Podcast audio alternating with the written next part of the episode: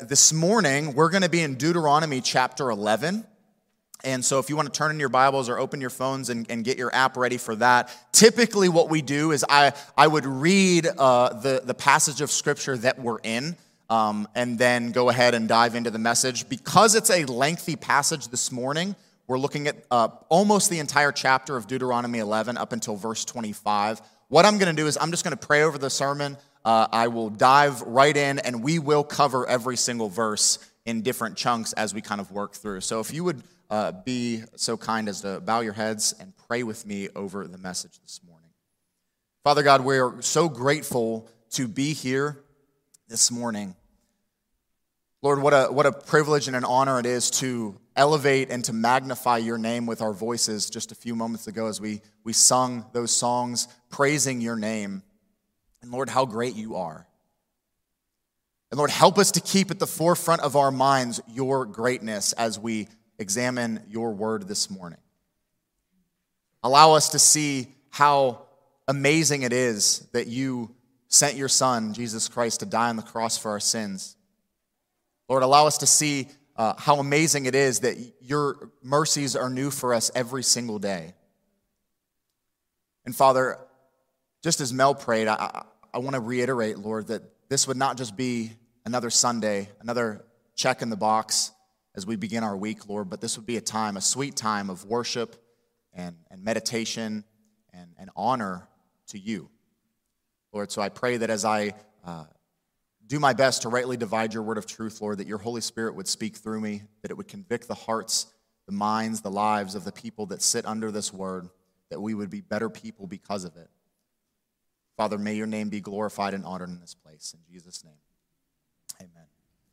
So, up until this point in our sermon series through the book of Deuteronomy, we've been made aware that Moses has been giving the Israelites a recap. There's been a lot of reiteration of their history as a people group, as a nation.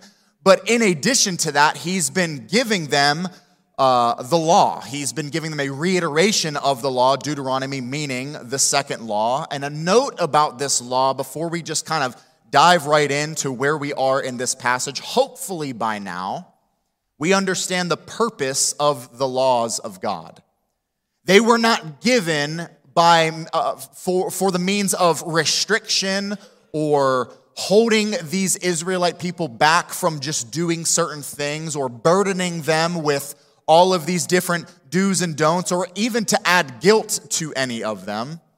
No, they were given by God to the Israelites and kind of indirectly to us today in a way. Why? They were given ultimately to demonstrate God's love and commitment to us. These laws were given for the benefit of those who were about to enter this promised land, to be a nation set apart, to be a nation holy, a holy people of God, these laws that were given were laws for life.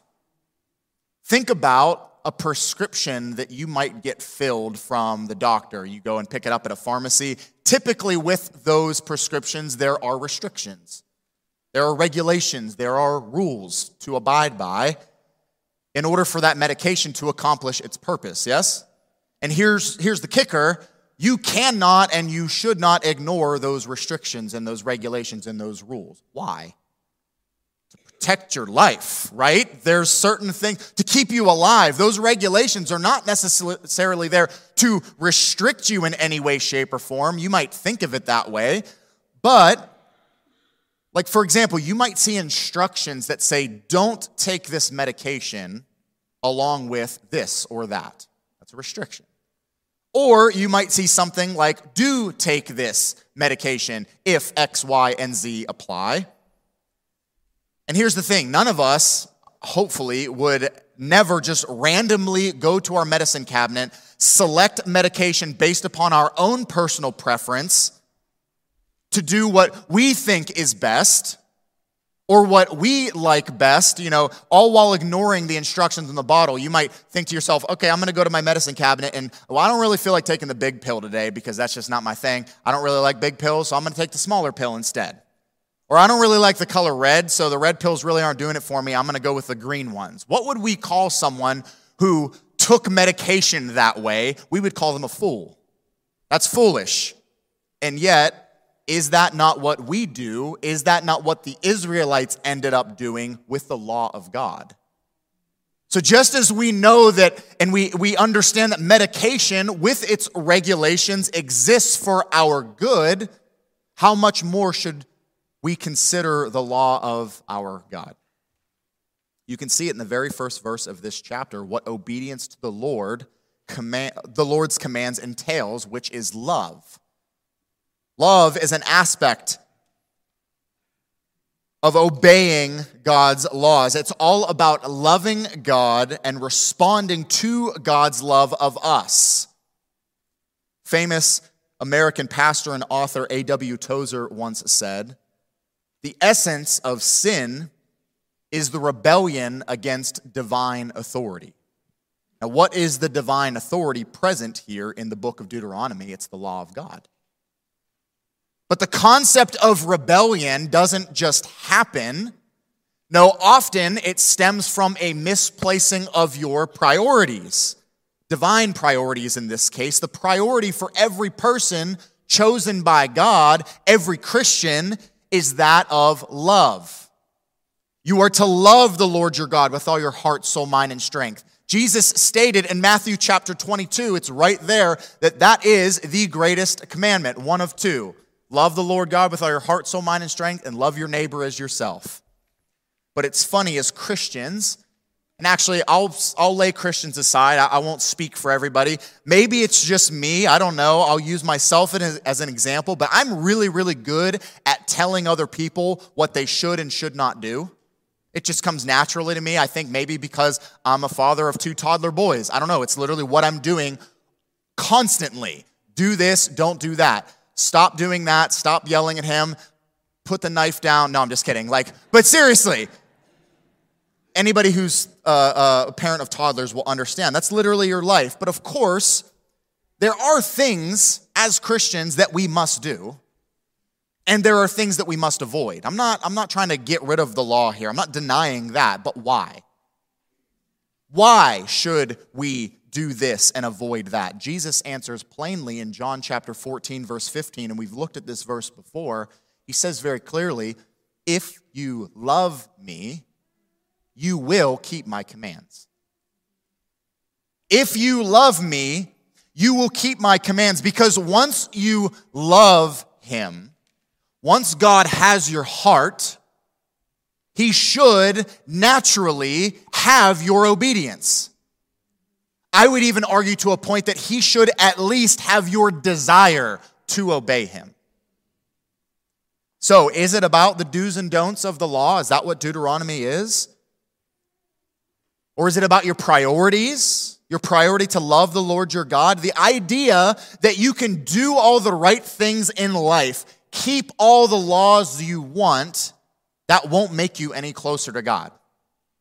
This is what back in Jesus' time and even post Jesus, there were people walking around known as Judaizers. They were ones who were hyper, uh, um, they were all about the law and keeping all of the laws, like down to a T. They were very legalistic in their mindset. As a matter of fact, the Apostle Paul uh, would probably have fit that category. He was one who, he says this of himself. He says, if you hold me and my life up against the law, I'm blameless meaning I've done it all.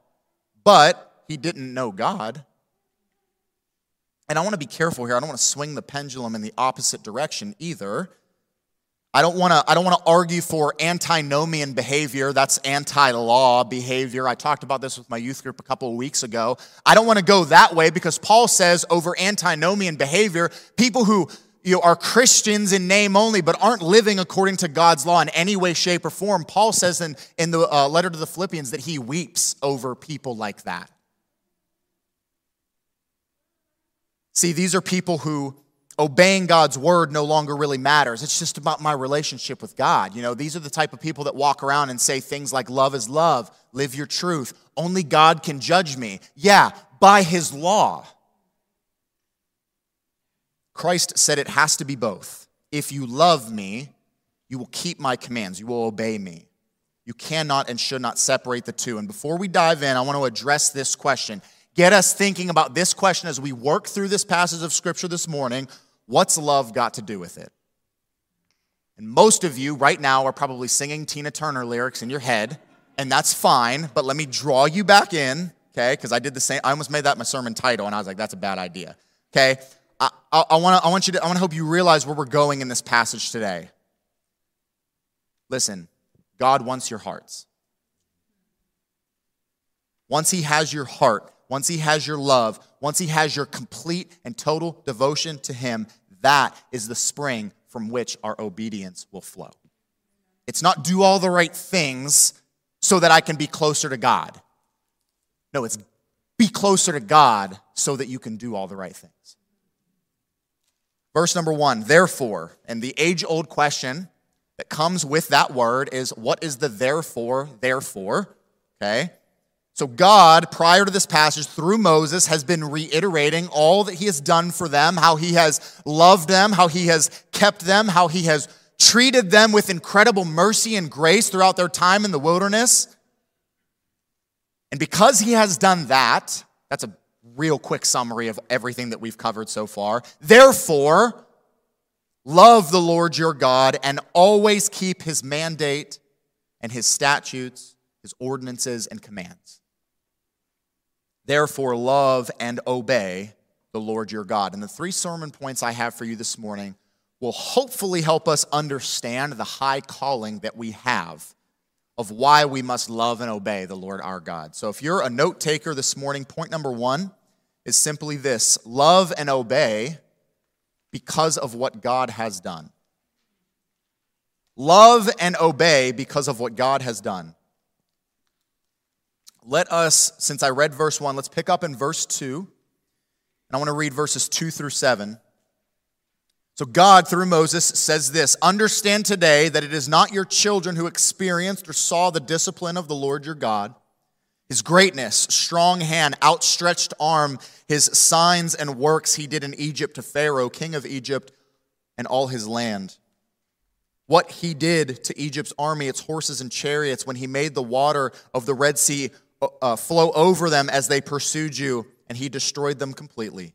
What he did to you in the wilderness until you reached this place, and what he did to Dathan and Abiram, the sons of Eliab the Reubenite, when the in the middle of the whole Israelite camp, the earth opened its mouth and swallowed them, their households, their tents, and every living thing with them. Your own eyes have seen every great work the Lord has done.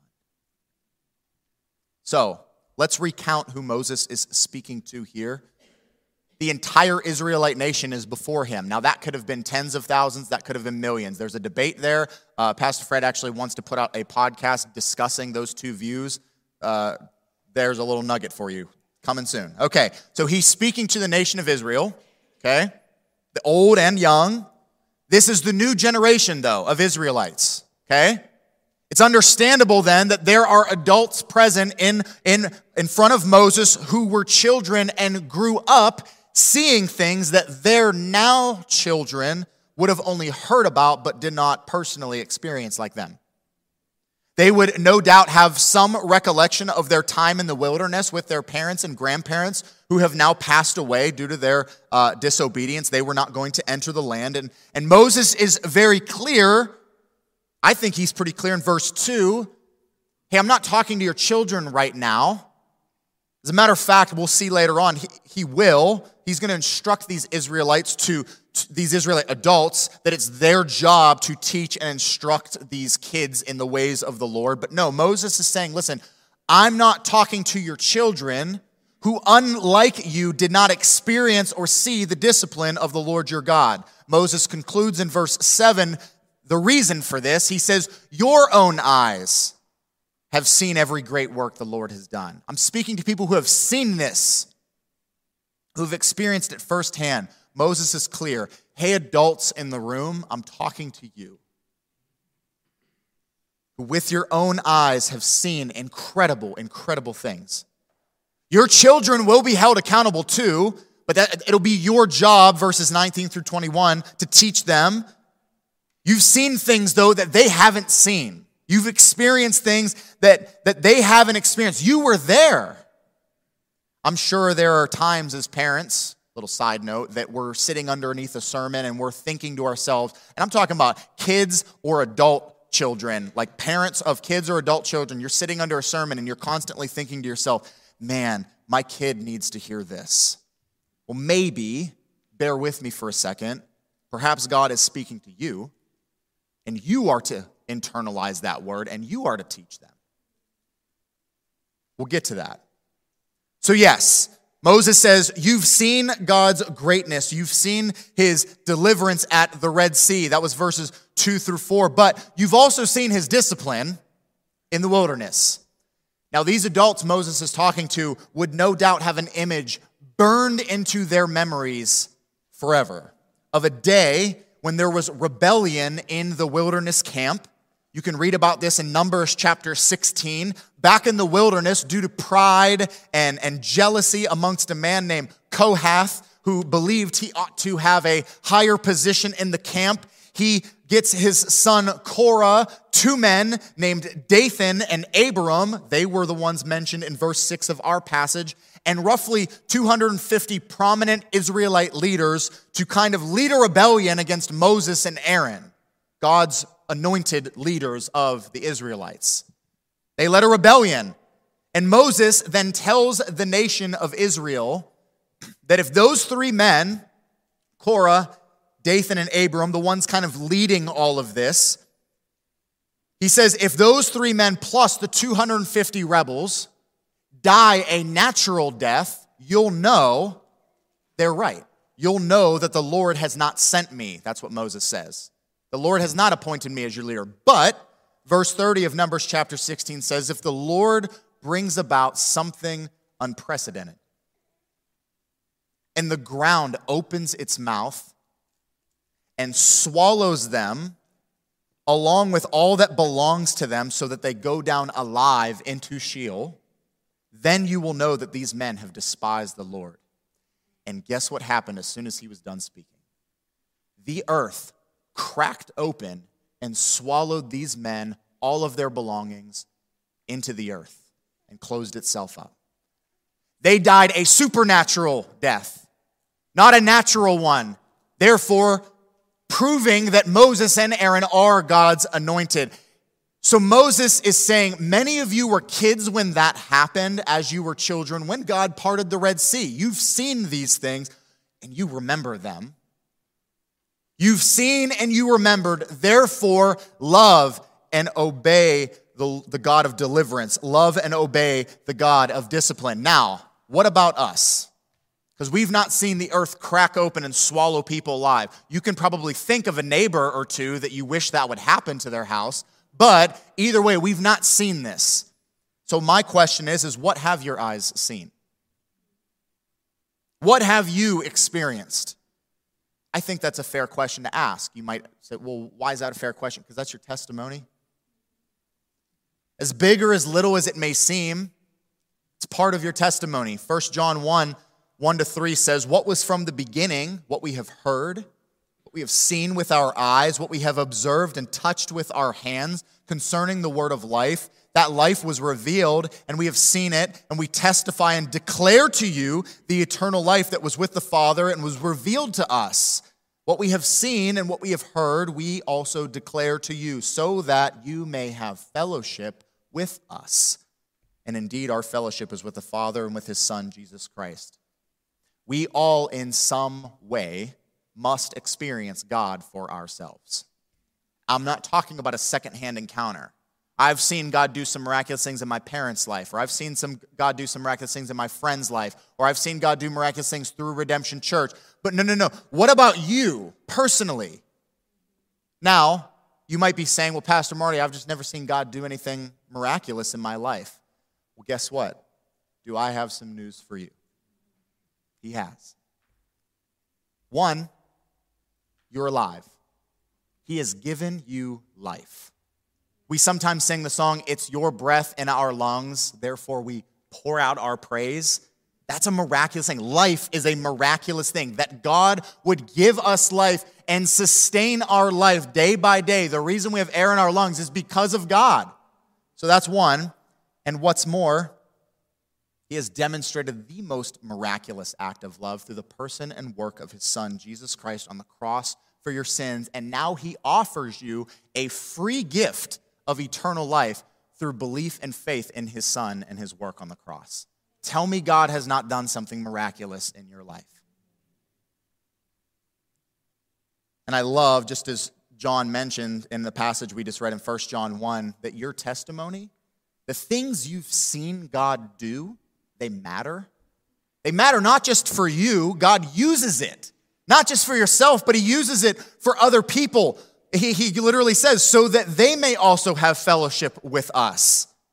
Tell others about what he has done in your life. Love and obey because of what God has done. Point number two. Not only should we love and obey because of what God has done, we ought to love and obey because of what God will do. So we pick, uh, we pick up in verse 8 love and obey because of what God will do. Look back at verse 8 with me. Again, God, through Moses, I just want to be clear about that, says, Keep every command I am giving you today, so that you may have strength to cross into and possess the land you are to inherit, and so that you may live long in the land the Lord swore to your fathers to give them and their descendants a land flowing with milk and honey. For the land you are entering to possess is not like the land of Egypt, from which you have come, where you sowed your seed and irrigated by hand as in a vegetable garden. But the land you are entering to possess is the land of mountains and valleys, watered by rain from the sky. It's a land the Lord your God cares for. He's watching over it from the beginning to the end of the year.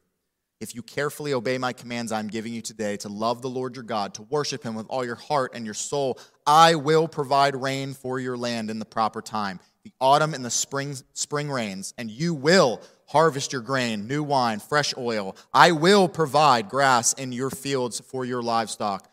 You will eat and be satisfied for the nation of Israel, the relationship between love and obedience and strength is very clear there in verse 8. And why do they need strength? Well, and I'm not going to reiterate and go into great detail about this, but remember, I think it was Pastor Greg that talked about a couple weeks ago the land they're going in to possess is not just some unoccupied real estate. It is, it is a land possessed by other nations, other pagan nations that are living in rebellion against God. And they need strength in order to do what God would have them do. And if you want strength in order to do that, you must love and obey the Lord. Devote yourself completely to Him and just look at the result of their obedience.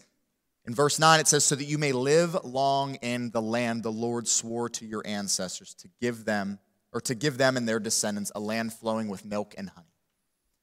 Now, it's not good to speculate really ever about scripture. I mean, but sometimes uh, humanly speaking, I just I have to imagine it's hard not to think about this is this is coming from Moses. And Moses is not going in. We know that. Spoiler alert, Moses dies at the end of this book and doesn't go into the land. That's not a spoiler because we've already told you, okay? But Moses is not going in. And so I'm trying to imagine him talking about the idea of listen, where you came from to where you're going, oh, it's not even it's not even comparable. This land you're going into, this land of milk and honey and, and, and mountains and valleys where, where it's watered from rain from the sky and all of these wonderful things that God's going to do, I'm not going to experience any of that. But they are. And it's, it's a land the Lord their God cares for.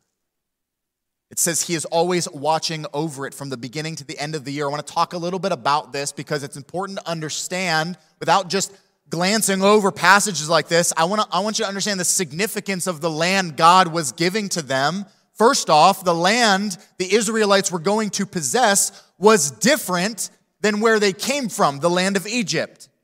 You see, in Egypt, rain is a rare experience. All agricultural growth in Egypt depended on the overflow of the Nile River. What would happen is they would divert the overflowing waters of the Nile, if it happened, into little channels. And from that, they would try to irrigate from that water. It was an excruciating process with no guarantees, by the way, that it would produce anything, but it was completely depended on their work of irrigating that water. They had to do a lot of things in order to make sure that they even had water to work with. And Egypt could receive anywhere from less than one inch to up to seven inches of rain per year. That's it. And I preached this on Friday in Sarver, and literally for the first half hour of my sermon, it probably rained like a thousand inches. It, it opened up. And so that's a rare experience back then. It's an astonishing thing to think about how little rain there was, what a dry and barren land the, the, the Egypt, uh, Egyptian land was, where they came from. But Israel, the promised land, this land of mountains and valleys, the mountains that drink in the water from the sky. And without boring you with any geographical details of the area in which Israel's located, do some research on it. It's fascinating, but know this it's very unique. It's a unique location for a specific land.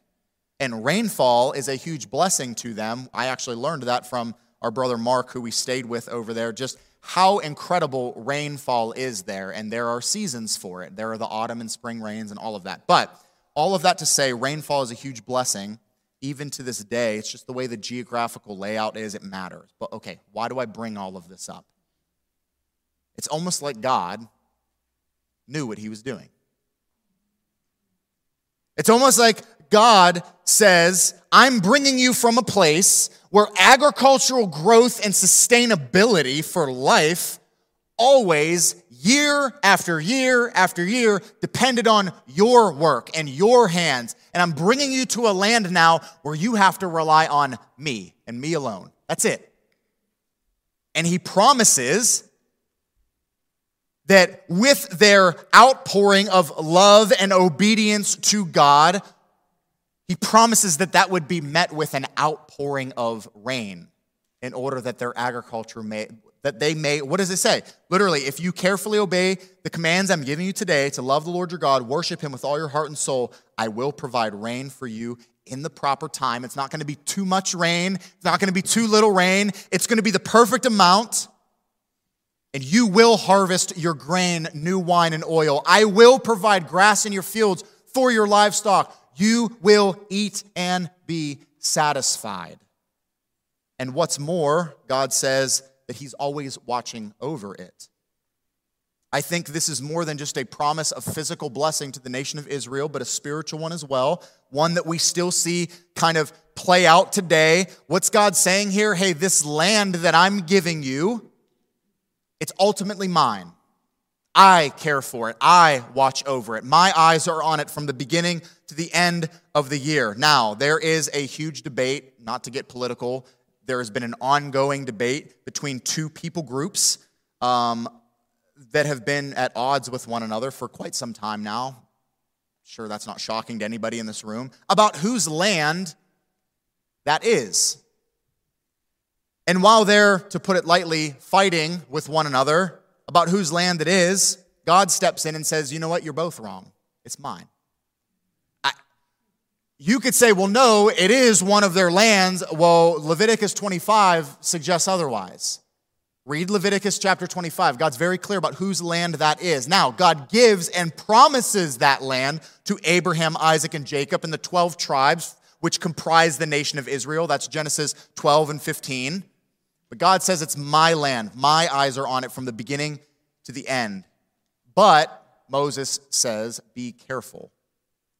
He warns them if you allow yourself to become tempted and enticed to bow and worship to other gods, if your love and obedience is displayed in anything other than Yahweh. Look at verse 16. He says, Be careful that you are not enticed to turn aside, serve, and bow and worship to other gods. Then the Lord's anger will burn against you. He will shut the sky. There will be no rain. The land will not yield its produce, and you will perish quickly from the good land the Lord is giving you. do not follow other gods is a command that is repeated time and time and time again, not only in anticipation of the nation of Israel occupying that land, but once they're in that land, that seems to be the recurrent theme of even prophets coming to the nation of Israel saying, Stop worshiping other gods, turn and repent back to the one true God. It's almost like God knew the attraction that there would be in the land of Canaan, the, the promised land, to these false religious systems. Now, I'm not going to get graphic here. This is not, that's not my intention, but the worship system of the Canaanites was often sensual or sexual in nature. It appealed to the most basic human desires. And God knew that. Unlike the purity of worshiping the one true God. Now, I'm not going into any detail about their worship systems. Do some research, read about it. It's, it's I'll, I'll tell you this it's filth. It's pure and utter filth. It's an abomination before the Lord, but it was attractive to our fleshly desires. It would have been attracted to their fleshly desires. Now, along these same lines, Pastor John Piper, he has a famous quote and motto to which he lives and teaches by, which goes something like this God is most glorified in us when we are most satisfied in him. God is most glorified in us when we are most satisfied in Him. Now, notice that He does not say God is most glorified in us when we try to obey His rules. No, it's when our heart's desires are satisfied in nothing, and I mean nothing but Him and Him alone. Because out of that satisfaction comes our desire to want to please Him, our obedience to Him. It's like any relationship. Just think about your day to day relationships. When your heart, or just look at how the world operates, when your heart is not fully satisfied with a particular individual, what do you do? You go seek that elsewhere. God wants their hearts, He wants our hearts, He wants yours and mine. He commands fairly and for our good that we be ultimately satisfied in Him and Him alone, and that's for our good. So, application what about us? What would we rather do?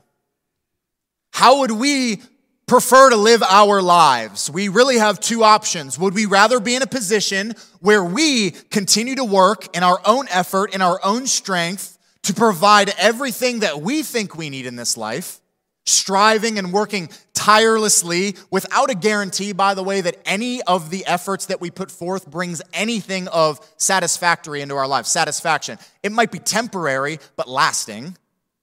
So, do we want to live that way, or do we make the decision today, this morning, right now, to lean into, to grow in love and trust and obedience in the God who promises that He will provide everything that we need by His own power and His own divine authority? Now, sadly, this is not just a Christian versus non Christian way of living. This has crept its way into the church, into the Christian circles. This type of outlook about puffing us up, pumping ourselves up, making it all about you and what you can do in this life in order that you would be satisfied, because ultimately that's what God wants for us, right? He just wants us to be happy.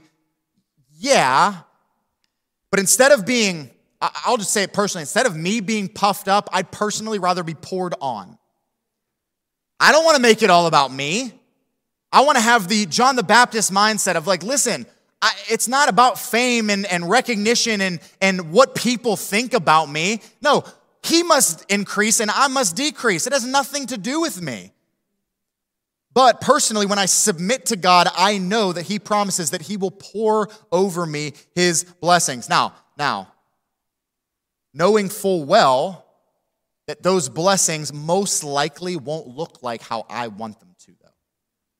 See, I might think, oh, okay, I submit to God and then He gives me everything that I want. He gives me a better bank account and the house that I want and the car I want to drive and make sure that like my kids are all that. Listen, God will give you exactly what you need in the proper seasons. But it might not look like what you want, but you'll know ultimately that it's what's best. And as verse 15 puts it, I will eat and be satisfied. You will be satisfied. And God is most glorified in us when we are most satisfied in Him. Point number three, and lastly, Not only should we love and obey God because of what he's done and because of what he will do, I would also argue that we ought to love and obey because God's word leads to life. Love and obey because God's word leads to life. Look at verse 18 through 25. Again, God through Moses continues. He says, Imprint these words of mine on your hearts and minds, bind them as, as a sign on your hands, and let them be a symbol on your foreheads. Teach them to your children, talking about them when you sit in your house, when you walk along the road, when you lie down, when you get up. Write them on the doorposts of your house and on your city gates, so that as long as the heavens are above the earth, your days and those of your children may be many in the land the Lord swore to give to your fathers. For if you carefully observe every one of these commands I am giving you to follow, to love the Lord your God, walk in all his ways, and remain faithful to him, the Lord will drive out all these nations before you, and you will drive out nations greater and stronger than you. Every place the sole of your foot treads will be yours your territory will extend from the wilderness to Lebanon and from the Euphrates River to the Mediterranean Sea. No one will be able to stand against you. The Lord your God will put fear and dread of you in all the land where you set foot, as he has promised you. Now, we see at the, at the beginning of this section of Scripture, verse 18, this is a slightly different command than what was given at the beginning of this passage. Rather than just a general rule for the people of Israel to love and obey the Lord as a nation, Moses now shifts to a more personal tone. This is a command by a lot of conservative and orthodox Jews that has been taken quite literally. There are things called phylacteries. I believe Sean Fenner talked about these. Now, I brought this up on Friday and I said, listen, if you want to walk around with a phylactery on your forehead and on your arm, like literally things that have scriptures on your forehead and on your arm, I'm not going to laugh at you. Fenner apparently said he would laugh at you, so just know that I'm the better person. No, but seriously, there are people who take this quite literally. Orthodox Jews, it's it, phylactery is a Greek word meaning protection, and they're boxes that you can visibly visibly see on someone's forehead or on their left arm, typically, I believe.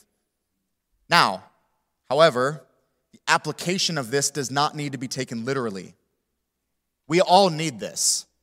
What do we all need to do? Look at the, the verbiage that's used in verse 18 imprint these words of mine, bind them on your hands, let them be a symbol on your foreheads. We can all practice the basic application of this command. The truth of God's word ought to govern how we think. That's the symbol on our foreheads. The truth of God's word ought to govern what we do. That's the sign on our hands. But before any of that, before we can think on the word of God and do what it says, you have to imprint them on your heart. Again, this goes back to the idea that it's not simply about a, a, a religious outpouring of obedience. It's about truly loving God and loving his word and imprinting his word. Like, you know what it means to imprint something? Like, imprint the word of God's on your hearts and on your minds. Keep it at the forefront of everything that you think, you say, you do. Not only that, here's the next principle teach them to your children. So, parents, this one's for you. Or I would even argue anybody with influence over kids, but specifically parents here, because it says children. Parents, once you've internalized the Word of God, and I'm going to pause there and I'm gonna, I want to let that statement sink in for a second. Once you've internalized the Word of God, because this next step can't happen, and verse 19 can't happen unless verse 18 is applied first. Unless you imprint these words of mine on your hearts and you, you bind them as a sign on your hand and let them be a symbol on your forehead, how are you supposed to then teach them to your children? Now, this is something that's very important to me uh, as someone who tries my best to pour into the teenagers that we have at our youth group week in and week out. Um, here's the first thing I want to say, and I want to be very gracious on how I say this. First off, I'm not here to replace you. This is my job as part of Redemption Church for the whole congregation, but specifically with the youth week in and week out, myself and the other youth leaders, we are to teach your children, and yet we're not supposed to replace you. Now, I'm here to help you.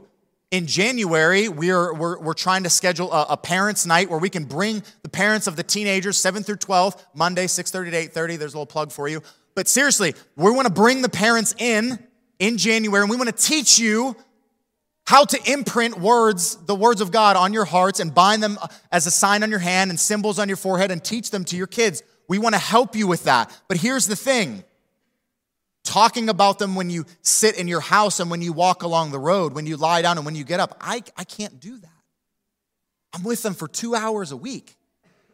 They're with you the rest of the time. And these are very specific commands. Talking about them when you sit in your house. I'm not in your house, typically when you walk along the road, when you're out just doing public errands and just kind of hanging out with your kids, talk about them, talk about the Lord with them. When you lie down, when you're about to go to sleep at night, talk about the Lord with your kids, pray with them. When you get up, listen, when you're sleeping, when you're awake, uh, this is about to become a Christmas song. Listen, when, when you're out in public, when you're at home in own privacy, talk about the things of the Lord. And I want to argue that, listen, parents, don't ever be tempted because I know it's tempting sometimes as, as an adult, uh, an adult parent whose kids are still toddlers, but I imagine it probably gets worse when they're teenagers. I don't know. But I don't want you to be tempted to look at your children's lives, what they're going through, what they're experiencing, and what they desire as an inconvenience in your life. Don't do it. Rather than an inconvenience, see it as an opportunity to pour into them consistently this life giving word of God. So not only that, he says, he goes on, write them on the doorposts of your house and on your city gates, so that as long as the heavens are above the earth, your days and those of your children may be many in the land. This is a guarantee for what? For life. Fred talked about this a couple weeks ago that Jesus states in John 10:10 10, 10, that he has come that we, his sheep, his, the Christians, the people who believe in him, that we may have life and have it in abundance. And that and this passage and that, I was just talking to somebody about this before the sermon. Listen, I could come in here and from this passage preach the best prosperity gospel that you have ever heard in your life. That God just wants you to, you know, have an abundance of things and he's going to provide for you this, that, and the other, and you're going to have everything that you need. And yet, this John 10:10 10, aspect of life and life in abundance is not some flippant phrase to be used for our own prosperity gospel nonsense. Life abundant in Christ is full satisfaction and rest and assurance and comfort and stability in Him and Him alone. And that's it. And that's all we need, by the way. So, the same promise then, in the couple, couple verses down, that is faith, uh, the same promise that is given in this passage is faithfully reiterated to Joshua as he goes to lead this same group of Israelites into the promised land in uh, Joshua chapter 1, verse 3. The Bible says this I have given you every place where the sole of your foot treads. Sounds familiar. And then the latter half of that verse says, just as I promised Moses. This is the same promise. And the latter half of verse 24 in our passage is some serious geographical territory that God is promising them. Now, I could go into. There is a lot of eschatological and end time significance to the regions that, because this is this is a lot more than the nation of Israel uh, as we understand it today being presented here. Uh, we're not we're not getting into any of that, but just know it's some serious geographical territory that's being promised here. And that's an awesome thing. But where I want our focus to go in conclusion of this point is in verse 25, a summation, I believe, of these verses. Verse 25 said, "No one will be able to stand against you." The Lord your God will put fear and dread of you in all the land where you set foot, as he has promised you. And it happened. They didn't think it was possible, remember? Remember all the way back in the introductory sermon of this series, when Pastor Fred was talking about, he was talking about this. Prior to where we are now in the story, there were 12 spies sent into the land uh, they all came back. Two of them were good, 10 of them were bad, if you know the kids' ministry song. But 10 of those spies returned and said, Listen, the people in this promised land, woo, they are way too big for us. We are way too small to be able to go in and conquer them. They are, we're afraid of them. They'll never be afraid of us. We can't do it. When in fact, it ended up being the exact opposite. because God had gone before them. You can read about this in Joshua chapter 2. That Joshua ends up sending in two spies himself into Jericho. They met with a woman named Rahab the harlot. And, and guess what she tells them in verses 9 through 11 of Joshua chapter 2? I believe this will be on the screen. This is what she tells them. She says, I know the Lord has given you this land, and that the terror of you has fallen on us, and everyone who lives in this land is panicking because of you. For we have heard how the Lord dried up the water of the Red Sea before you when you came out of Egypt, and what you did to Sihon and Og, the two Amorite kings, you completely destroyed across the Jordan. When we heard this, we lost heart, and everyone's courage failed because of you. For the Lord your God is God in heaven above and on earth below. And I can just imagine the, the look on the two spies' faces when they think back to this is exactly what God promised would happen through Moses. This is the exact same thing if we would love him and keep his commands. So, what does this mean for us then? For the Israelites, love and obedience to the Lord was literally a matter of life and death. Like it was conquered or, or conquer or be conquered. That's it. Now, for us, I would hyper focus in on it's as simple as love the Lord your God, walk in all his ways, and re- remain faithful to him. Now, everything in life hinges on that. All the commandments can be summarized, I believe, in these three phrases because I would believe that love your neighbor is only possible if you love the Lord your God, walk in all his ways, and remain faithful to him. And each of these phrases speaks of more than just a bare and compelled obedience, like obedience for obedience sake. No, what they speak of is a real relationship of love between God and his people with obedience flowing naturally from that relationship, an obedience which leads to life and life abundant. Now, God promised to fight the battles for an obedient Israel. Many of us sitting here today would love for God to show up and fight our battles too, but we have very little interest in obeying Him. Let alone cultivating a deep relationship of love from which obedience will flow. See, when Israel walked in love with the Lord and was obedient to Him, they were unbeatable. That's literally what we read here. No man could defeat them. Now, we have the same promise, but not for physical battles but for spiritual ones, 1 John 4 4 tells us that the one who is in you is greater than the one who is in the world. I believe this is why uh, the Apostle Paul in the book of Romans says that we are more than conquerors, even though we are like sheep being led to the slaughter. We don't have to fear death anymore. We don't have to fear those who can uh, kill the body, but rather we fear the one who can steal both body and soul and destroy them. I'll end with this. Proverbs 27 19. As water reflects the face, so the heart reflects a person. I read that not too long ago, uh, just in my own personal Bible reading, and I circled it. As water reflects the face, so the heart reflects a person. Um, and I asked permission to do this, so I'm not going to embarrass him. He knows that this is coming. Um, there, most of you know Garrett. Garrett is the one with the big beard who literally stands like this the entire time during worship, which is awesome. Uh, Garrett, when we were over in Israel, um, Pastor Fred mentioned we stayed, in, and when we were in Capernaum in Galilee, we stayed at an Airbnb uh, with a woman named Gila, who's like the Mother Teresa of the Congo. She's literally like the coolest lady ever. Um, and the first night we were there, we were all just sitting around getting to know each other, talking, and she starts, you know, just asking questions about all of us, like, yeah, I'm married, I have two kids. And Pastor Fred's like, yeah, I'm married, I have kids. And Greg's like, yeah, I'm married, I have a lot of kids, and all of that. So then she gets to Garrett, and Garrett's like, I'm just here for the ride. You know what I mean? Like, ah, I'm not married, I don't got kids, whatever. But then she just starts like asking questions. She gives him a platform, just to, she wants to hear his testimony. And I've heard his testimony about a half dozen times now, but that night there was just I love Garrett's testimony. If you don't know it, ask him. I mean, I'm, I'm sure he'd be glad, to, not all at once, but like ask him sometime. And, and as he's walking through his testimony and talking about the constant pursuit of God in his life and how he, you know, repented and turned back to the Lord, and now he always says this phrase kind of in summation of his of his uh, testimony to kind of conclude it he says and right now i'm just trying to say yes to whatever it is that god has for me that's obedience but what gila said in response to his testimony i i texted it to myself right then there because i'm like i'm using this for my sermon conclusion because i knew i was preaching this when we were in israel amen so this is what gila says in response she says isn't it incredible she could have picked any, any moment of his testimony to highlight, and she said, Isn't it incredible? Just as you were talking, all I could think was, Man, God just wants our hearts.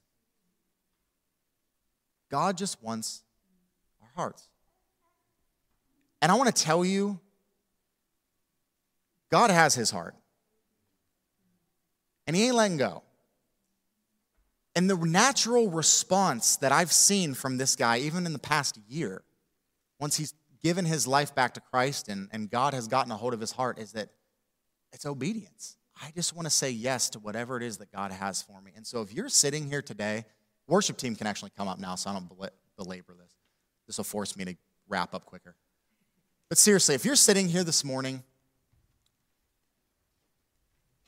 and you want what Garrett has, and I'm talking to non believers or believers at this point. Maybe you're someone that doesn't really doesn't really understand what does it mean to give my, that God has my heart? What does it mean to give my heart to the Lord? What does that look like? I want to give you an opportunity to know what that looks like this morning. And this takes a step step of faith, right? I'll be right down here in front, worshiping, doing my thing. You come bug me during these last two songs, and I would gladly, gladly show you from Scripture what it means for God to have your heart. I'd love to do that. But if you're also a Christian here and you've been living this life of, you know, God has my heart, but man, I've been, I've turned aside and I've been enticed to go and serve and worship other gods, whether that's your job, whether that's kids' sports, whether that's your own sports obsession, whether that's, I don't know. I want to give you an opportunity this morning. And I mean, I want to give you a real opportunity. And I don't want to call anybody out, but these are just stairs, but they can represent an altar. If you want to come up and pray during these last two songs, no one's going to look at you weird. No one cares. Because hopefully they're dealing with what's in their own heart. But I want to invite you, you want to come up and spend some time in prayer to the Lord and leave something here and say, God, I'm sorry for occupying my heart and being satisfied or trying to be satisfied in other things in my life. I don't want to give my heart back to you. You can come up as well. If you want someone to pray for you, Sean, Sean Fenner is here. I'll be here. Uh, Michael, I might even have you on this dude. Like if you want to, if you want someone to pray for you, you know, you can come up here and even just raise your hand. We'll come up and pray for you, pray with you. But seriously, just do business with the Lord this morning. Would you pray with me? God, we are so grateful to be here. Oh, what a privilege it is to just be in your presence, to worship you, to reflect on what you've done in our lives what you promise you will do for us. And Lord, the miraculous reality that your, your word leads to life. And that's what I pray for these people this morning. They would experience true life in your Son, Jesus. Father, we love you and give this time to you.